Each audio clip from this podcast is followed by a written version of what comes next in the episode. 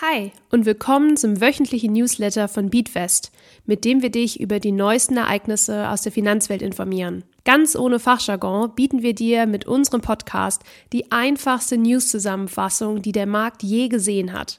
Unsere beatvest-App ist nun im Apple App Store erhältlich. Investiere mit virtuellem Geld und sieh, wie sich deine Investments am echten Finanzmarkt entwickeln würden. Suche dafür einfach nach beatvest im Apple App Store. Hi, ich bin Lisa von beatvest und wir schauen uns diese Woche interessante Fakten zum DAX an. Der deutsche Aktienleitindex DAX feiert nämlich diese Woche Geburtstag und wird 35 Jahre alt. Diese Gelegenheit lassen wir uns nicht entgehen, um den Index einmal genauer unter die Lupe zu nehmen. Der DAX beinhaltet die größten und am häufigsten an der deutschen Börse gehandelten 40 Unternehmen in Deutschland. Du weißt vielleicht schon, dass es sich beim DAX um einen Index handelt. Damit ist eine festgelegte Liste gemeint, die nach vorausgewählten Kriterien zustande kommt. Um in den DAX-Index aufgenommen zu werden, muss das Unternehmen nämlich unter den 40 größten und am meisten an der Börse gehandelten Unternehmen sein. Kommen wir nun zum ersten interessanten Fakt vom DAX. Die Abkürzung DAX steht für Deutscher Aktienleitindex. Aber wusstest du eigentlich, dass der DAX ursprünglich mal KISS, also KISS, heißen sollte? Diese Abkürzung ergab sich aus Kursinformationssystemen. Nachdem die Financial Times diese Idee jedoch so sehr verspottet hat, einigte man sich hierzulande auf DAX. Kommen wir nun zum zweiten Fakt. Seit Einführung glänzt der DAX mit einer durchschnittlichen jährlichen Performance von 8%. Was heißt das denn jetzt aber genau? Nehmen wir einmal an, du hättest 1988, als der DAX an den Start ging, 10.000 Euro in den Index investiert und dieses Investment bis zum heutigen Tage nicht verkauft. Dann wären aus deinen 10.000 Euro mittlerweile sage und schreibe 160.000 Euro geworden. Fakt Nummer 3. Schauen wir uns passend hierzu einmal die Höhen und Tiefen der DAX-Performance seit 1988 an. Das erfolgreichste Jahr feierte der DAX 1997 mit einem atemberaubenden Plus von über 47%. Jetzt fragst du dich vielleicht, woran das liegt und warum es der deutschen Wirtschaft so gut ging 1997. Doch eigentlich war alles wie immer, bis auf einen entscheidenden Unterschied. Die Telekom-Aktie ging an den Start und löste einen wahren Aktienrummel in der deutschen Bevölkerung aus. Bis zu diesem Ereignis war der deutsche Aktienleitindex mehrheitlich noch etwas, mit dem sich Börsenexpertinnen und professionelle AktienhändlerInnen befassten. Doch mit der Telekom-Aktie wurde die Börse und der Aktienhandel für viele zum Volkssport. Viele Leute wollten plötzlich investieren und du kennst das Spiel. Wenn die Nachfrage steigt, dann steigt auch der Preis. Fakt 4. Genauso schnell wie der DAX steigt, kann er allerdings auch fallen. Der beste Beweis hierfür ist das Jahr 2002. Dort verzeichnete der DAX ein Minus von 44%. Grund dafür war das Platzen der Dotcom-Blase.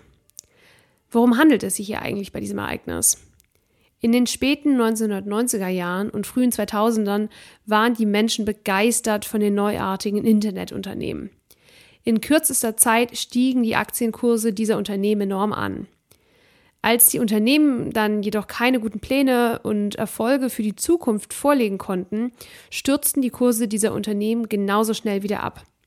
Heute sprechen wir von diesem Ereignis als Platz der Dotcom-Blase. Fakt Nummer 5. Der DAX existiert außerdem nicht alleine, sondern ist Teil einer Familie. Es gibt den SDAX, den MDAX und den regulären DAX, um sie der Größe nach aufsteigend zu benennen.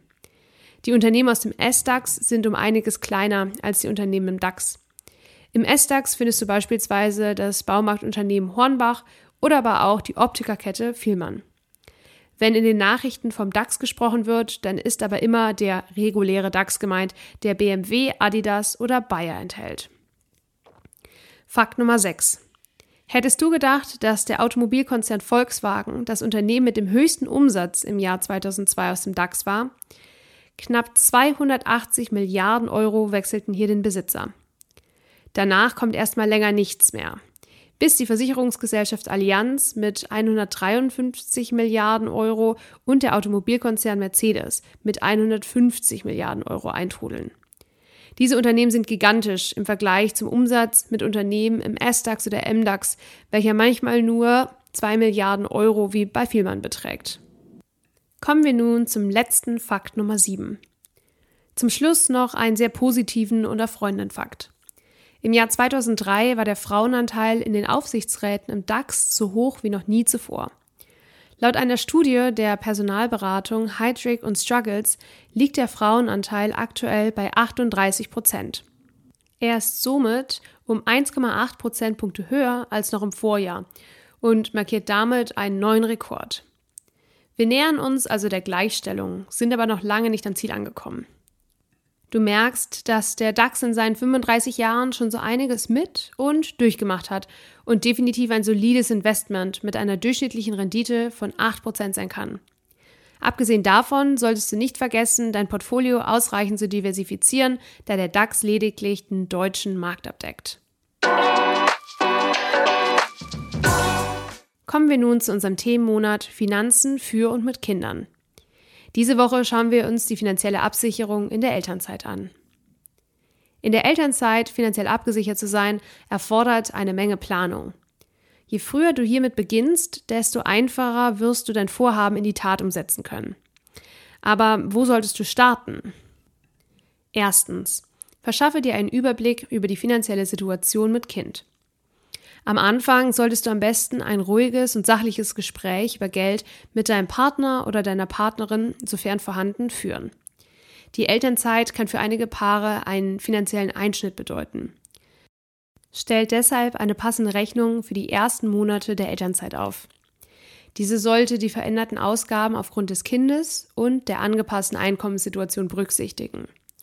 Die Berechnung wird euch helfen, euren ersten Überblick der finanziellen Veränderung zu erhalten und eure Finanzen in den kommenden Monaten besser zu planen und darauf anzupassen. Zweitens, denke an deine Altersvorsorge. Derjenige Elternteil, der für das Kind zu Hause bleibt und Elternzeit in Anspruch nimmt, sollte, sofern finanziell möglich, trotzdem noch weiter privat finanziell vorsorgen. Das heißt konkret, dass beispielsweise monatliche Einzahlungen in Sparkonten oder Investments in ETF-Sparpläne weiter getätigt werden sollten. Aber warum ist das so wichtig? Der Staat zahlt zwar während der ersten 3 Jahre der Elternzeit, der sogenannten Kindererziehungszeit, weiter für dich in die gesetzliche Rente ein, jedoch liegt beispielsweise deine betriebliche Altersvorsorge in den meisten Fällen während der Elternzeit komplett lahm. Der Staat geht übrigens innerhalb der 3 Jahre von einem Durchschnittslohn aus, für das er dir die Rentenbeiträge zahlt. Hast du eher ein geringes Gehalt, dann ist dies für dich positiv. Verdienst du jedoch überdurchschnittlich viel, dann wirkt sich dies negativ auf deine zukünftigen Rentenbezüge aus. Besprich unbedingt mit deinem Partner oder deiner Partnerin, wie sie dich, wenn du für das Kind zu Hause bleibst, finanziell in puncto private Vorsorge und der Besparung deiner ETF-Sparpläne unterstützen kann. Im besten Falle führst du deine Sparpläne wie gehabt fort. Wenn du dies nicht tust, bist du im Alter aufgrund einer geringeren Rente benachteiligt. Möchtest du noch weitere Tipps und Tricks erfahren zur finanziellen Absicherung während der Elternzeit? Dann schau jetzt schnell in der beatvest-App vorbei.